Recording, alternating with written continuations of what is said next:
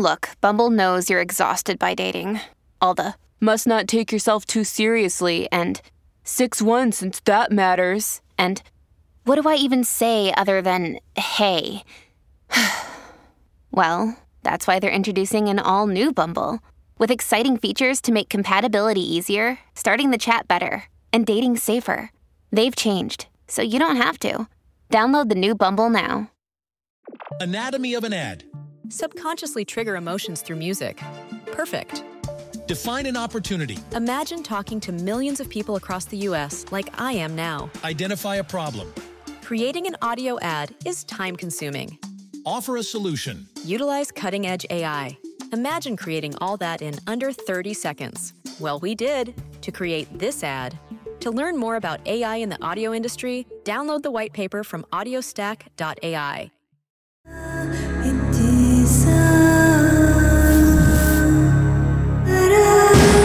This is True Crime Psychology and Personality, where we discuss the pathology behind some of the most horrific crimes and those who committed them from a scientifically informed perspective. I'm Doctor Todd Grande. I have a P H D in counselor education and supervision, and I'm a licensed professional counselor of mental health. Doctor Todd Grande, that's my YouTube channel. Today's question is, can I analyze the background of Ray and Faye Copeland? Ray Copeland was born in Oklahoma on December thirtieth, nineteen fourteen. Growing up, his parents provided little discipline. He was pretty much allowed to do anything he wanted. During the Great Depression, his family moved around quite a bit in an effort to survive. Ray became determined that he would not be poor, an attitude that stayed with him his entire life. In order to accomplish this goal, he started committing crimes like forging checks and stealing cattle. He spent one year in jail. When he was twenty-six years old, he met a nineteen-year-old woman named Faye Della Wilson. The couple married shortly after meeting. Faye was born in Arkansas on August fourth, nineteen twenty-one. Her family was quite religious. Faye was impressed by Ray because he pretended as though he had a lot of money. In reality, he did not. He continued committing crimes and drew the contempt of many people who dealt with him. He had a reputation for being aggressive, violent, and for stealing. Ray and Faye would go on to have five children. Ray routinely mistreated his wife and children in many ways, including physically. He was described as a horrible husband and father. In nineteen sixty-five, the family moved to a farm in Mooresville, Missouri. Ray worked on the farm and worked a number of odd jobs in the community. Faye worked part-time as a maid in a motel. To help operate his farm, Ray routinely hired transients. He disliked them intensely. He believed that they were stealing taxpayers' money. On occasion, he would pressure Faye into having sex with the transients as he watched. As the owner of a farm, buying and selling cattle was important to Ray. His reputation for being a criminal restricted his ability to do this. Ray attempted to circumvent this problem by making a deal with some of the transients who worked for him. He would open a bank account in their name and have them use starter checks to buy cattle. The checks would bounce, but not before Ray picked up the cattle and sold them. Ray was arrested and convicted for running this scam. He was sentenced to jail. After he was released, he returned to the same scam, except this time he murdered the transients after they used the bad checks to purchase the cattle. He would shoot them once in the back of the head with a Marlin twenty-two caliber bolt-action rifle and dispose of their bodies in various places, like on his farm. He believed this murder-enhanced scam would shield him from prosecution. It's not clear how many victims Ray murdered, but there were at least five. In August of nineteen eighty-nine, as Ray was continuing to run the scam, a transient named Jack McCormick was helping him.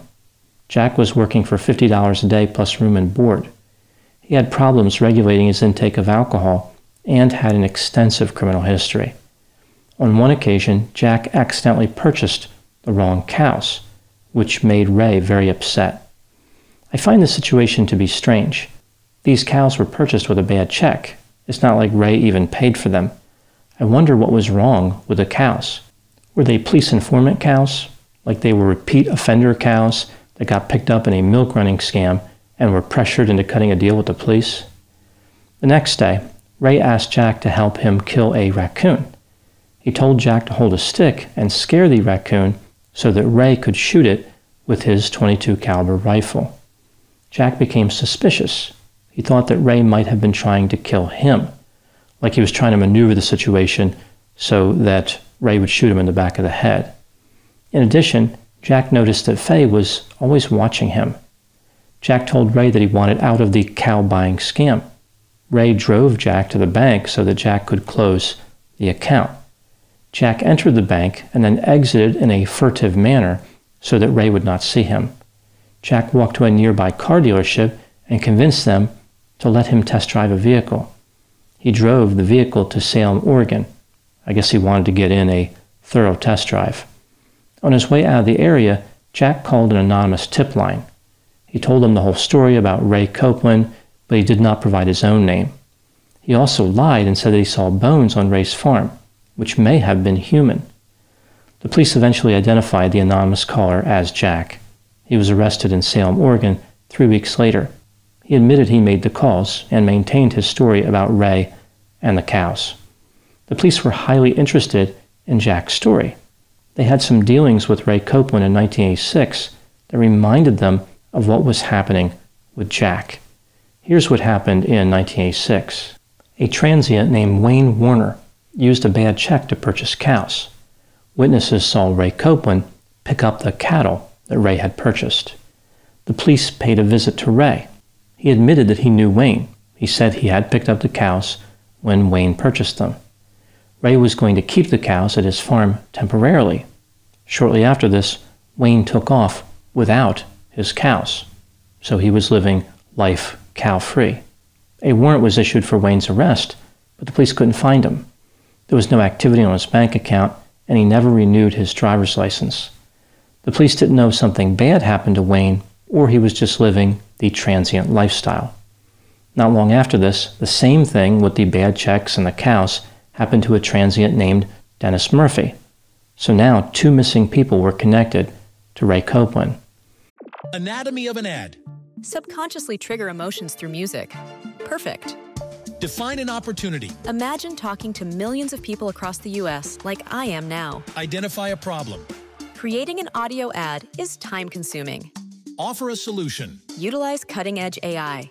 Imagine creating all that in under thirty seconds. Well, we did to create this ad. To learn more about A I in the audio industry, download the white paper from audio stack dot A I.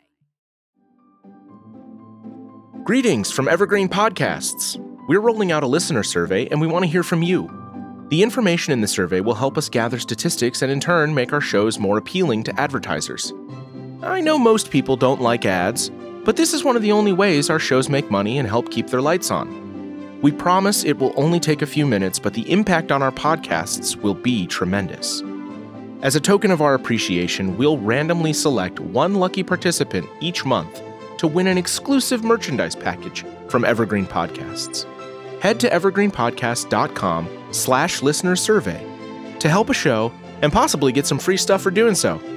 We can't thank you enough for the support. Now back to the show. On October ninth, nineteen eighty-nine, after hearing Jack's story, the police visited Ray's farm. They encountered his wife, Faye, who said that her husband was out eating breakfast. The police arrested her. They found a blank check signed by Jack McCormick in her purse. Ray was arrested not long after this. Both of them denied any wrongdoing. The police searched the farm. They found a list of names written on a piece of paper. Next to some of the names was the capital letter X. Next to other names was the word back. The police believed that the people with the X next to their name were dead. On the farm, the police found clothing from a number of people. Their names were written on the tags, which is something that transients frequently do. They also found Ray's Marlin rifle. The police started digging up many areas of the farm looking for bodies, but they couldn't find anything. They talked to Jack McCormick again. He admitted he lied about seeing bones. They asked Ray for information about the dead bodies on his farm. He told them that they were not smart enough to find anything on his farm. By this time, the story was all over the media. One witness came forward and told the police that he remembered seeing bones in a cattle barn on Ray's farm when he was working there. He just assumed the bones belonged to an animal. The police searched the cattle barn and found the remains of three men, Paul Cowart, John Freeman, and Jimmy Harvey. All three men had been shot once in the back of the head with a twenty-two caliber rifle. The police were able to match the bullets to Ray's Marlin rifle. On October seventeenth, nineteen eighty-nine, Ray and Faye were charged with three counts of first-degree murder. At this point, Ray made a very interesting decision regarding his communication with the police, in an apparent effort to pin these murders on someone other than himself. He told investigators that he overheard three men in a restaurant talking about how they had murdered two people. They buried one body under hay on a nearby farm and dumped the other body in a well on that same farm. The police searched the farm and found the body of Wayne Warner under the hay and the body of Dennis Murphy in the well. They had both been shot in the back of the head with Ray's twenty-two caliber rifle. Ray had managed to talk himself into two additional murder charges. Faye was charged as well. As this was going on, the police looked for more potential victims. They found a number of transients who Ray had approached about running the cow buying scam. Some of them had a sense that something was wrong and they left. They wouldn't do business with Ray. Others were fired by Ray because they were not good at buying cows.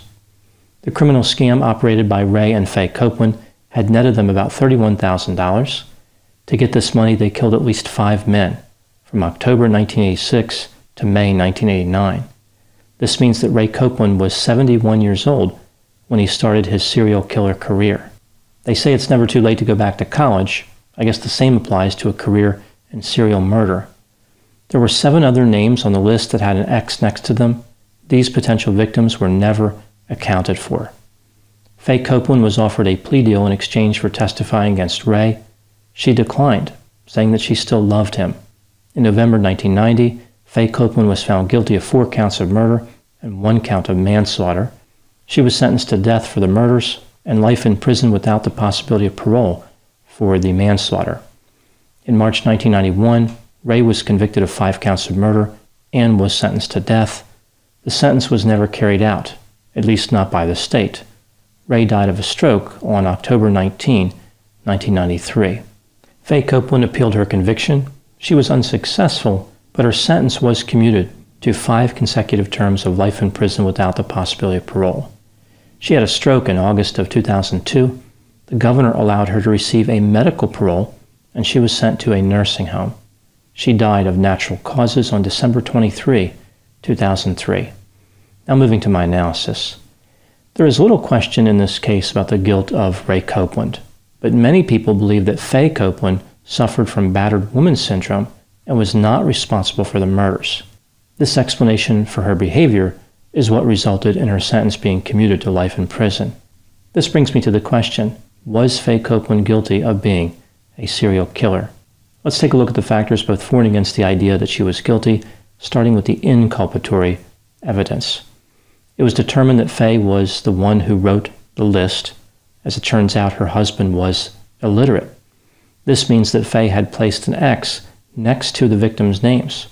This makes it seem like she knew that they were being murdered. Faye handled the bank account. Blank checks with Jack McCormick's signature on them were found in her purse. Faye probably knew where the money was coming from. The clothing and luggage of the victims were left behind on the farm.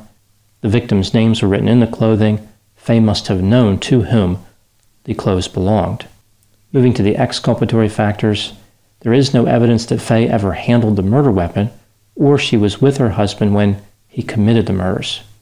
Faye Copeland had endured over forty-five years of mistreatment when the first murder occurred. Her husband was considered ill-tempered, aggressive, violent, and intolerable. He was universally despised. Faye may have developed something like battered woman syndrome or Stockholm syndrome. She was the victim of physical attacks as well as narcissistic manipulation. The fact that Faye wrote the list does not mean that she knew what happened to the victims. Maybe she was told to put an X by their name when they were no longer on the farm or no longer part of the cow buying scam. She may not have known they were murdered. The fact that Faye took care of the bank account strongly indicates she was part of the fraud, but doesn't necessarily mean she knew about the murders. It is possible that Faye was conditioned over all those years not to ask any questions about Ray's business. When considering all the evidence, do I think that Faye Copeland was guilty? I think she was guilty in reality of murder and fraud, but I'm not convinced beyond a reasonable doubt that she knew about or helped carry out the homicides. Considering her husband's strong will and dominating nature, I think it's reasonable to believe that he would have kept the murders secret from her. She wouldn't dare challenge his explanations for what happened to the missing men out of fear that she would be attacked. Faye's defense was based on the idea that the mistreatment she sustained explained why she cooperated in the murders. A better defense would have been to suggest she never knew about the murders, and she had a powerful incentive not to go looking for more information. If Faye Copeland did know about the murders, then she was responsible. Even when a spouse is being mistreated, they are required to obey the law. Society could forgive something like the fraud that Faye committed, but she cannot be offered a pass for the murder.